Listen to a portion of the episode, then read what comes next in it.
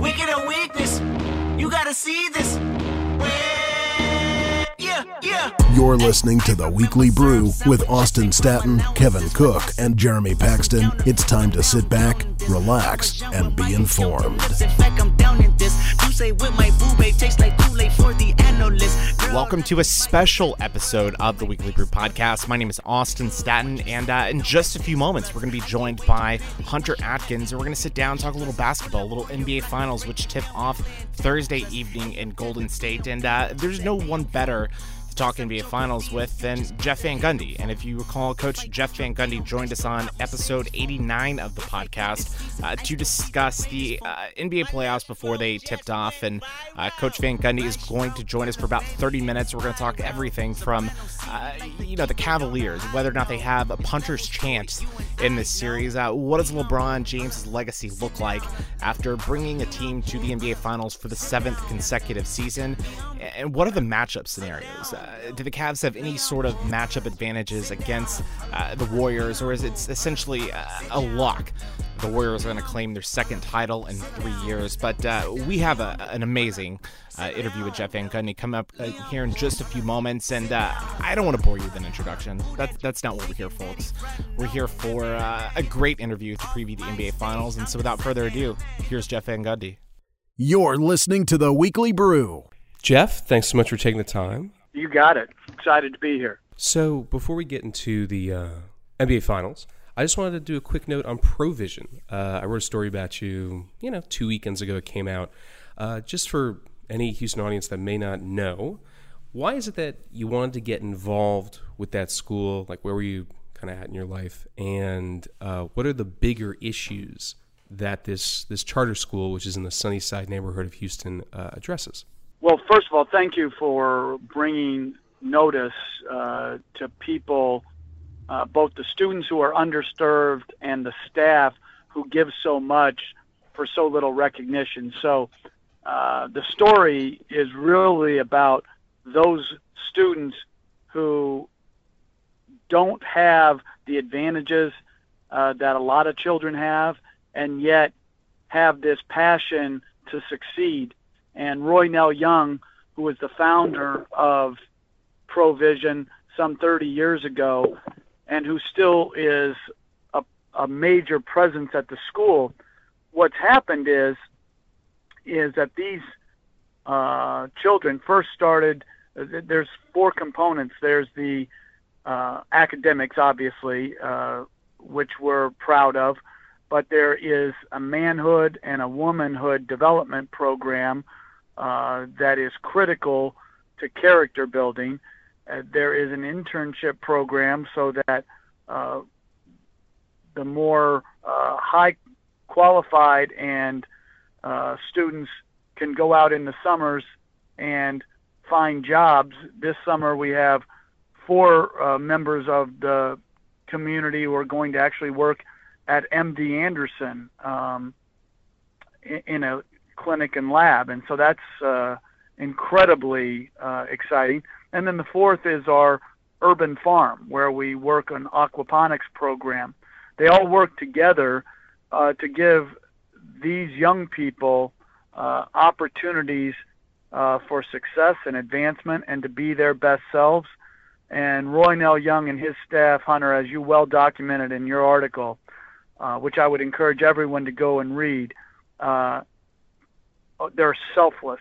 Uh, he is, like I said, he was a pro football player, and then in his transition into his second life, he's given everything he's had uh, to the youth of Sunnyside uh, and to the underserved. And for that, uh, he de- deserves our deepest gratitude uh, because it's truly an exceptional man doing exceptional things.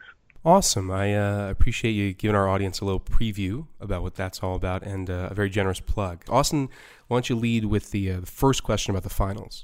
Yeah, so coach, a few weeks ago when we spoke with you on the podcast, you had told us uh, before the playoffs even started that the Warriors were the prohibitive favorites and that it would take uh, sort of kind of an unknown circumstance to take place if any team was to compete. And, you know, now we're here for the third straight years. Cav Warriors, it's a series that you're going to call starting on Thursday night. Uh, Vegas has the Warriors as the prohibitive favorites. Do the Cavs have any chance in this series? Well, they have LeBron James, and when you have LeBron James, you have a chance. Now, I think it would still take something uh, unexpected for the Warriors not to win it. I think the talent differential that the Warriors start out with each and every game and each and every series is the largest talent differential I've seen in my time in the NBA. Uh, they're just absolutely uh, loaded and blessed with exceptional talent. But we've seen LeBron James at his very best be able to absolutely dominate a series. And I think Cleveland's best opportunity is for James to do that and them to shoot the three ball uh, over the next couple weeks at an exceptional clip. If they can do that, uh, they have a puncher's chance. But I just don't see it as a big chance because I think when you have Curry and Durant and Green and Thompson as your core four guys, it's going to be very difficult because they're so good at both ends of the floor. Yeah, you, you know, you just mentioned the the starting five of those guys. I don't really see how the matchups could be handled by the Cavs. When you think about just the Cavs trying to defend those guys and maybe even trying to defend the second unit of the Warriors, outside of LeBron, it's just it, it does seem to be an unfavorable matchup in each one-on-one, you know, opportunity for uh, for who the Cavs are going to try to guard. There'll be a lot of cross matches, Hunter, in this whole series. In that, because both teams switch a lot of screening actions, you're going to see some matchups, uh, and one that Cleveland tried to exploit last year and did a good job of, is when they would bring Curry's man up to screen and try to force a switch uh, onto LeBron James. And when it happened, it put uh, Golden State in a huge predicament Plus, it allowed Cleveland to control tempo. I, I'm interested to see how they defend those screening actions this year. If they try to avoid the switch uh, of Curry onto James, I'm sure they will. Um, and then what Cleveland does to try to manipulate the matchups to give them their best chance. Because, like you said, if it's just a game that goes up and down uh, and both teams are able to create pretty good shots. Golden State just has too much. Cleveland has to do something uh, to change the tone and tenor of the matchup into their advantage. Going to be a challenge for them to do, but with LeBron James, like I said before, you have a chance because he's the most unique player in the NBA. Just to sort of zero in on the matchups even more individually, I'm I'm thinking other than LeBron, like how does Kevin Love guard somebody like Kevin Durant if they're matched up, right? Like how does Kyrie Irving guard anybody on the uh, the perimeter for the Warriors? Like just to like zero in on the guys independent of LeBron, they specifically have really bad matchups. Or am I being am I exaggerating? Do you actually think that you know this is the time of year where a player like Kevin Love can pull it together? Where you know J.R. Smith can focus and hunker down, like specifically the the auxiliary players. Can they, I don't know, cobble it together to defend well enough against who they have to match up with? Well, I'd be interested a to see what the initial matchups are. Does Kyrie Irving guard Klay Thompson or Steph Curry? Uh, who does J.R. Smith, you know, obviously guard after they come up with the Kyrie Irving matchup? You know, Steph Curry, when you put him in the high pick and roll, uh, it's a challenge. I don't care who guards him. Uh, now, listen, uh, Tristan Thompson was outstanding last year uh, in the series in his ability to move his feet, to switch some of these actions so that he could guard uh, multiple guys. Uh, but listen, when Golden State downsizes and puts Draymond Green at the five, unless Kevin Love's at the five, I don't see how they can keep him on the floor. Um, because does he then guard Iguodala? Maybe Shaun Livingston. Yes, because he's closer to the basket. But How is Love going to, you know, is he going to feel comfortable guarding a perimeter player? You're right. There are tough matchups all over the place. Golden State's so good, so dynamic that you really can't think of it in terms of one-on-one defense, although that's where it starts. Your only chance against Golden State, you have to not turn the ball over, get back and get your defense set, try to keep the ball in front of you as best you can, and then when Golden State substitutes, you got to try to get the ball out of their best players' hands and hope that Draymond Green, Andre Iguodala, Shaun Livingston, Patrick McCaw, whoever's off their bench, just doesn't make in this series. Because if you're trying to guard everybody equally and, and, and limit everybody's efficiency, it's going to be hard to take care of Kevin Durant and Steph Curry. Those guys demand double teams. Now, Coach, last year when you look at the uh, the NBA Finals, both teams had kind of, I, I, guess, had high leverage series coming into the finals. There was a, a you know a lot more taxing on the bodies. Uh, you know, of course, the Warriors being pushed uh, two seven games in the uh, the Western Conference Finals. This year, it's a different scenario. Warriors went 12 for 12. Cavs go 12 for 13. Both teams have nearly a week of rest before heading into Game One on Thursday night.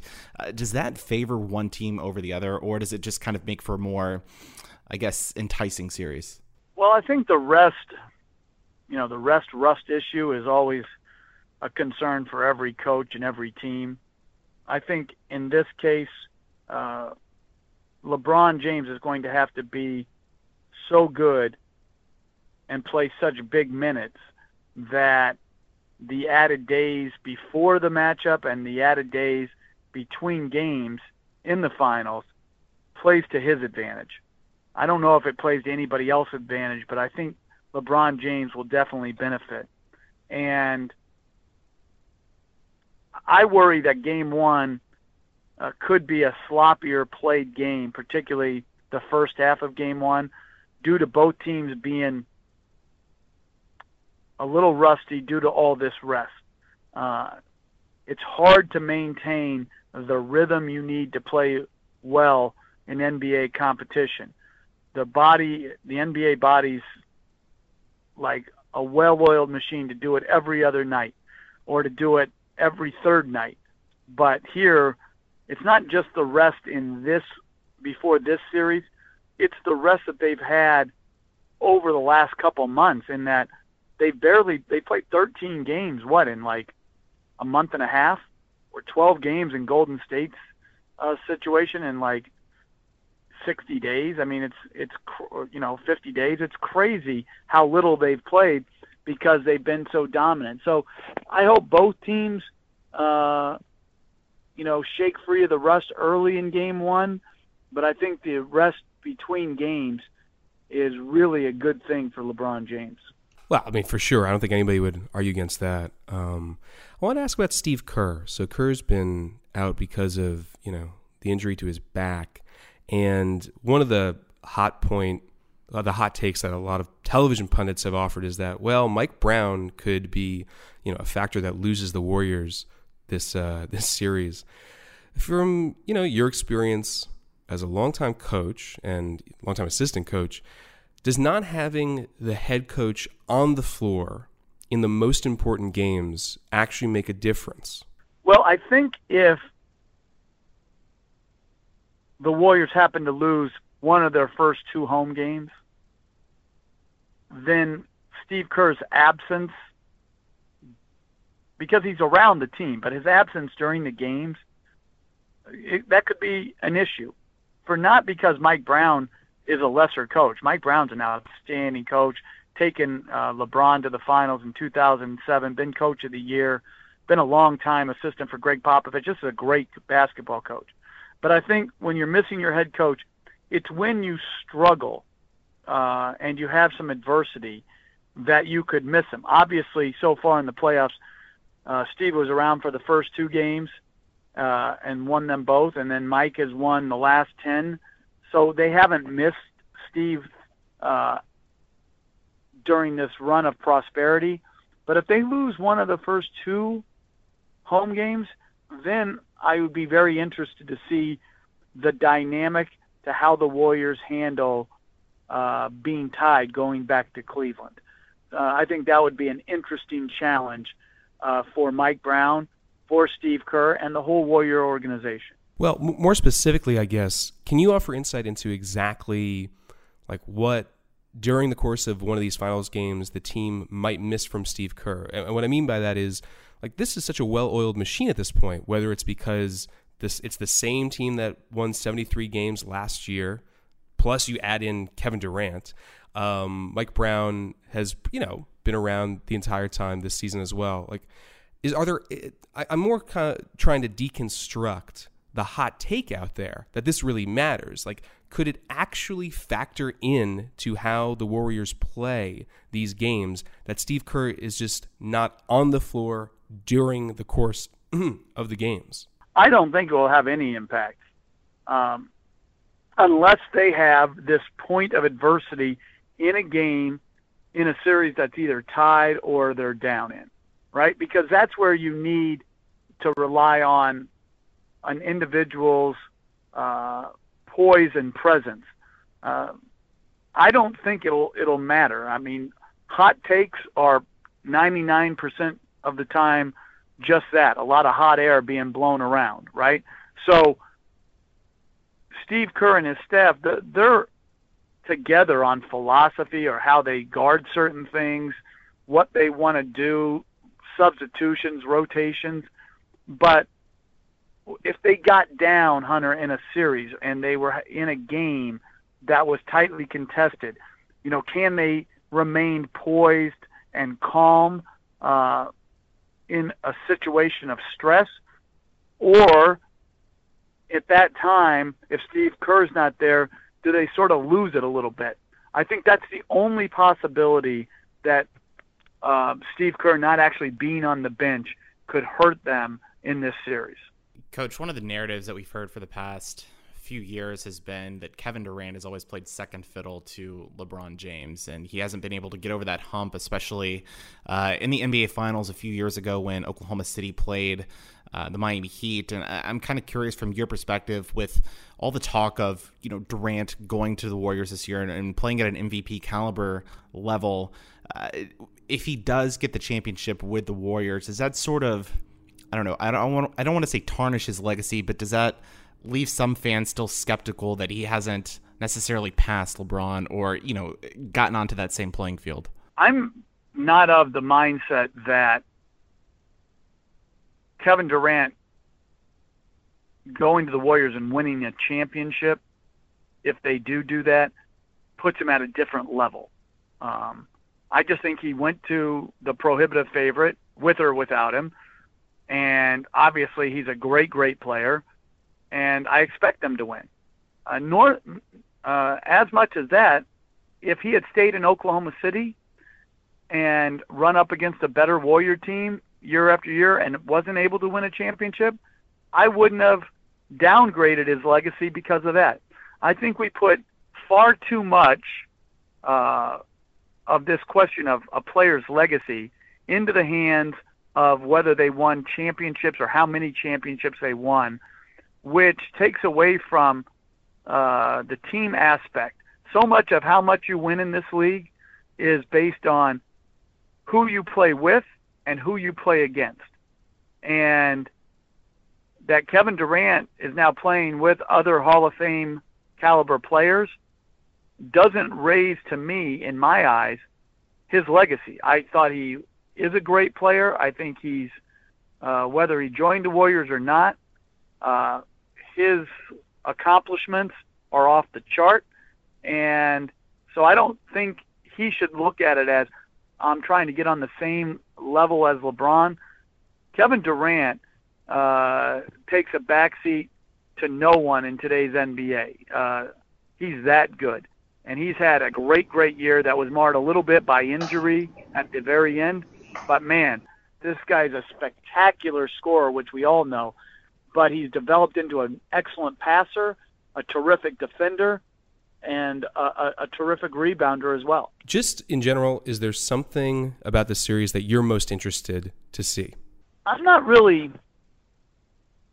interested to see anything other than I mean everything is interesting, but I'm I'm really interested in watching Kevin Love trying to find a balance between spacing the floor behind the three point line uh, to give James and Irving uh, the requisite space they need to get to the basket area, uh, and taking advantage of his greatest strength, which is offensive rebounding.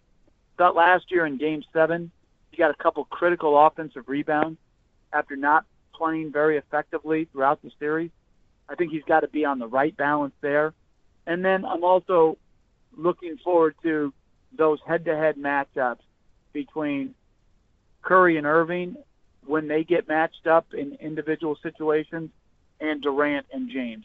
To me, that's the real fascinating part from a fan standpoint. There's a lot of team components, team things that both teams need to do to win.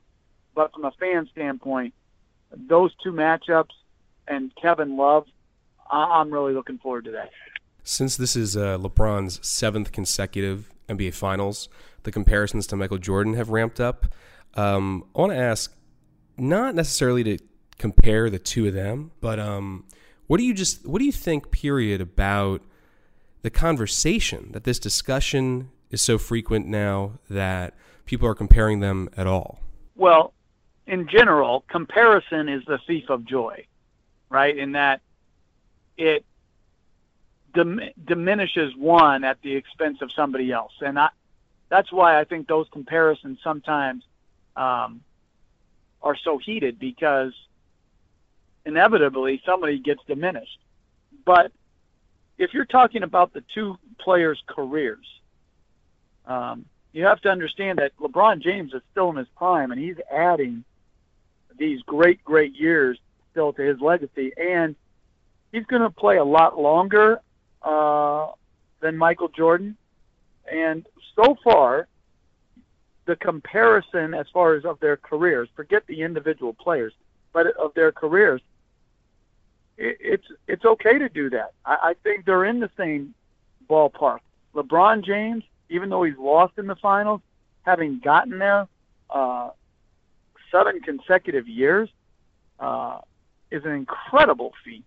And having done it with two different teams, uh, I think him getting to the finals in 2007 with a very limited team was his greatest accomplishment.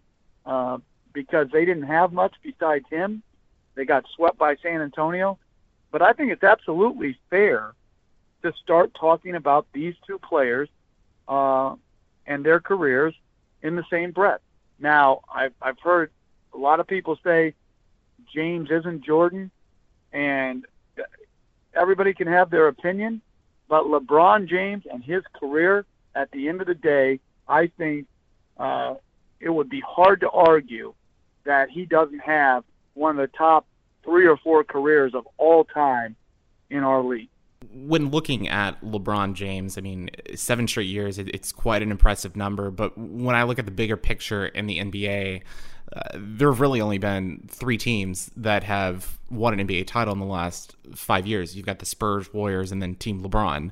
Uh, when you look at the NBA, does that I don't know, does it kind of take away from the fact that there isn't so much parity in the league as, you know, we are accustomed to in other sports such as baseball or football, or does that kind of add some somewhat of a mystique that we have, you know, both of these uh, you know, teams, the Warriors and the Cavs going at it for the third straight year and just having LeBron in the finals each year? Well, I think LeBron James is so good that whoever team he goes to in the Eastern Conference is the favorite, right? So I'm not sure there's a team that he could join uh, right now in his prime in the East that you wouldn't say they're the favorite. I, I think he's that good. And so, unfortunately, in the Eastern Conference, there haven't been a lot of worthy challengers recently. Now, when he was with Miami, Indiana challenged them uh, for a couple years. But right now, since he's been back in Cleveland, uh, you know, the team that that, that challenger uh, in the East just hasn't risen up like you would have hoped. A lot of that is due to he's that good. Uh, this to me, if if they're able to win this final, this would be his greatest accomplishment.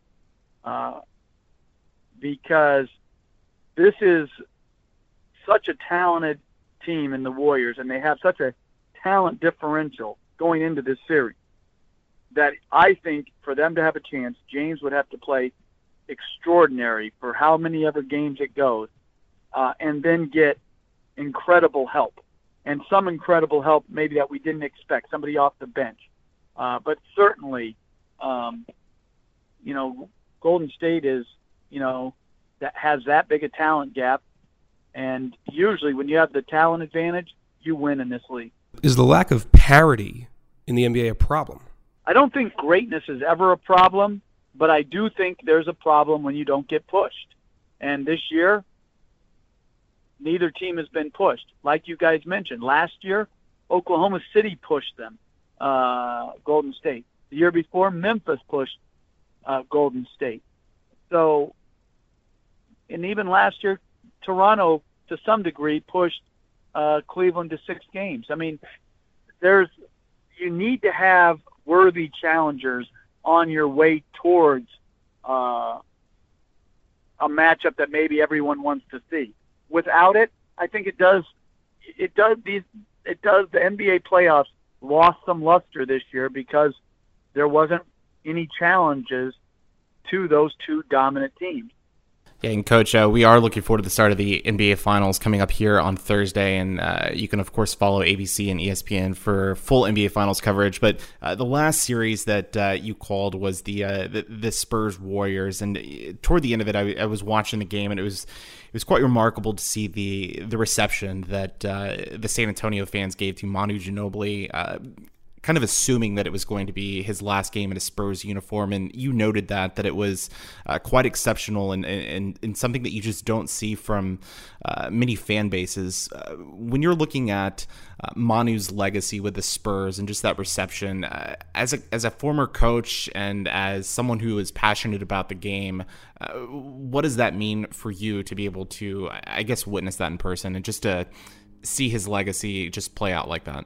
Well, Ginobili's so old now that I actually got to coach against him. And uh, the one thing that Ginobili combined was great flair for the game with an incredible competitor's heart.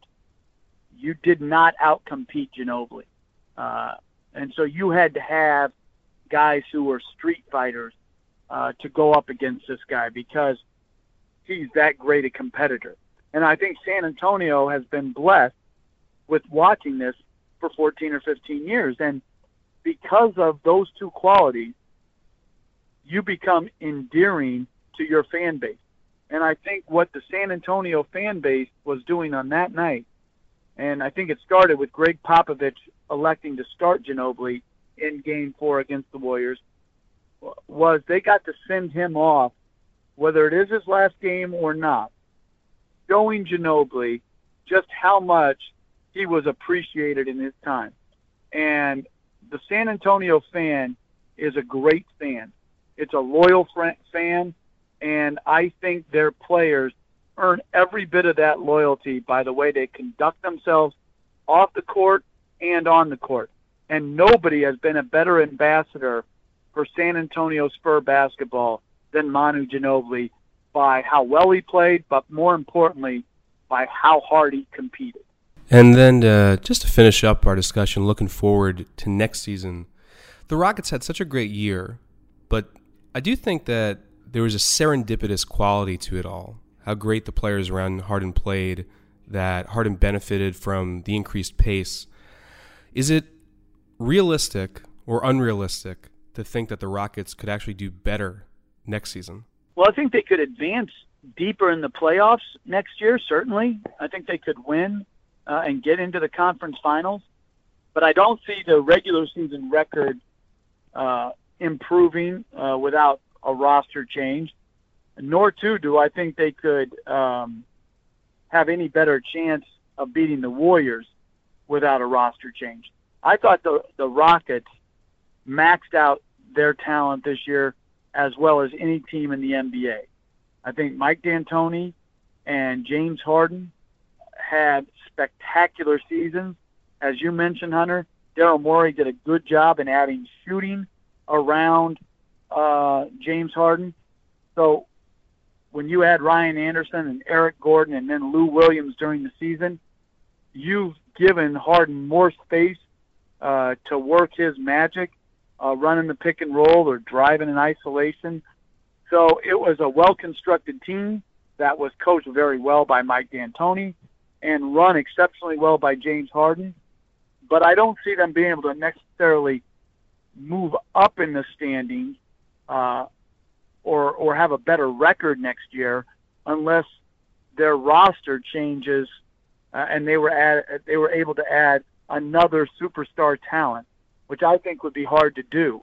Um, so I think they'll have another great year, but the Warriors are in this dynasty run, uh, and it's going to be very challenging to break through. Yeah, I think Rockets fans were a little bit disappointed in how the season turned out, especially those last two games against the Spurs. But uh, again, we have Coach Jeff Van Gundy on the on the Weekly Brew podcast right now. And Coach, it's always great to have you on the show. And of course, you're en route to uh, the Bay Area right now to to cover Game One for ESPN.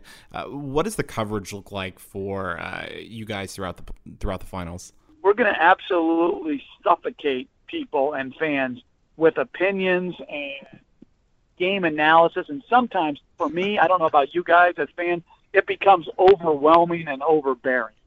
So the days of just turning on the game to watch the game, that no longer uh, happens. As you guys well know, uh, it's going to be on every platform of the uh, ESPN uh, broadcast. There's going to be multiple, as you guys use the word, hot takes on um, how game one went. So we're going to have, you know, whoever wins it is going to be the best team of all time. Whoever loses it is, has no chance, and and their players are underachieving. So sometimes that can be overdone, but there certainly will be no shortage of coverage for the NBA fan. He'll get as much coverage as he wants, both on our networks on ESPN and ABC, and then NBA TV. A uh, a suffocating and overwhelming Jeff Van Gundy is my favorite kind. Uh, I appreciate you taking the time to uh, talk with us. Thanks so much, Coach. Absolutely, good talking to you guys, and uh, I really enjoyed being with you. Closing time. Thanks to Coach Jeff Van Gundy for joining us on this special episode of the Weekly Brew podcast, and uh, we hope you enjoyed it. NBA Finals tip off Thursday night, and of course, we are a Houston-based podcast, and I know that we're a little bit disappointed in the city that the Rockets uh, were bounced in the uh, second round of the playoffs by the San Antonio Spurs, but this is the matchup that I think everyone anticipated. This is the third straight year that the Cavs and the Warriors are going to be facing each other. It's the uh, the third installment of the series, if you will, and uh, favorites pretty straightforward. It's Golden State, heavy favorites. Do they pull it off? They were favored last year, and of course, the Cavaliers shocked the world coming back from a 3 1 deficit. And uh, as Coach Jeff Van Gundy said, they have LeBron James. You cannot count them out. Now, of course, he did say that the Warriors have all the tools, and talent mostly wins out. But uh, great insight there from uh, Coach Jeff Van Gundy, and uh, thanks to Hunter for helping us get that interview. And uh, also, he mentioned the Rockets.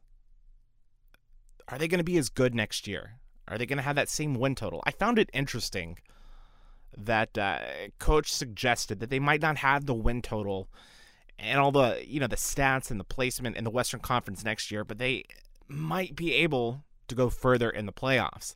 Now he did stop short and say you've got to look at the Warriors as being that team as of right now that is the favorite again next season in the West. But things can change with free agency. The Rockets need another piece to complement James Harden.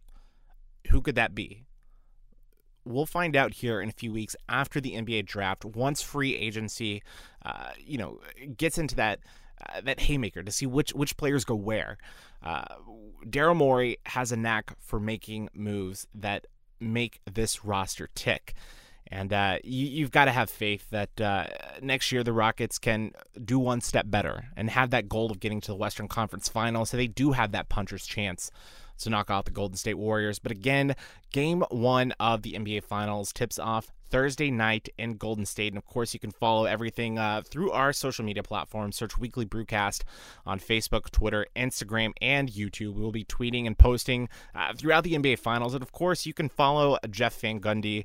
Uh, just tune into the games. He'll be sitting courtside uh, calling this uh, mammoth of a series. I think it's a series that everyone wanted. Uh, so we hope you enjoyed the interview. And again, thanks to Hunter Atkins for joining me with that interview and arranging that interview. And also thanks to Coach Jeff Van Gundy for joining us for the second time on the Weekly Brew podcast. And on behalf of my co host for this bonus episode, Hunter Atkins, my name is Austin Staton, we'll see you next week. You've been listening to the Weekly Brew